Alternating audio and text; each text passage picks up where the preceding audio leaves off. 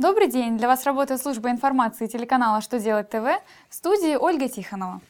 В этом выпуске вы узнаете, какие изменения будут внесены в налоговый кодекс, как поменяется наследственное право, сколько времени Центробанк дал ООО «Росгострах» на исправление ситуации с ОСАГО. Итак, о самом главном по порядку. Госдума приняла очередные изменения в налоговый кодекс. Большая часть поправок касается налогообложения прибыли контролируемых иностранных компаний и доходов иностранных организаций. Но есть и те, которые будут интересны обычным налогоплательщикам. С 1 января 2016 года в целях налогового учета с 40 до 100 тысяч рублей будет увеличен критерий для признания имущества амортизируемым. Кроме того, большая организация сможет уплачивать авансовые платежи по налогу на прибыль только по итогам квартала. На сегодняшний день не уплачивают ежемесячные авансовые платежи по налогу на прибыль организации, у которых средняя выручка за последние 4 квартала не превышает 10 миллионов рублей.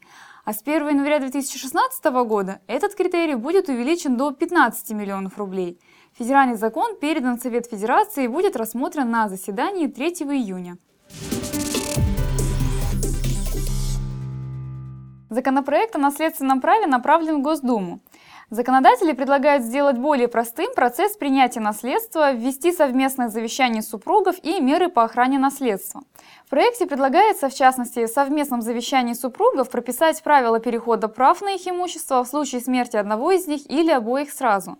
В соответствии с проектом, переживший супруг должен получать половину доли от общего имущества. Кроме того, в этом же законопроекте говорится об учреждении нового статуса нотариальной палаты. Их можно будет признать некоммерческими организациями. Центральный банк России принял решение об ограничении лицензии на деятельность ООО «Росгострах» по обязательному страхованию автогражданской ответственности компаний. Теперь страховщику запрещено заключать договоры ОСАГО. Компания уже прекратила продажу полисов. По информации Центробанка, с 1 апреля по 25 мая 2015 года в Банк России поступило более 2300 жалоб от граждан. Как считают эксперты, ограничение по лицензии – это крайняя мера, которая не должна отрицательно отразиться на рынке страховщиков. На исправление ситуации о Росгострах дано полгода.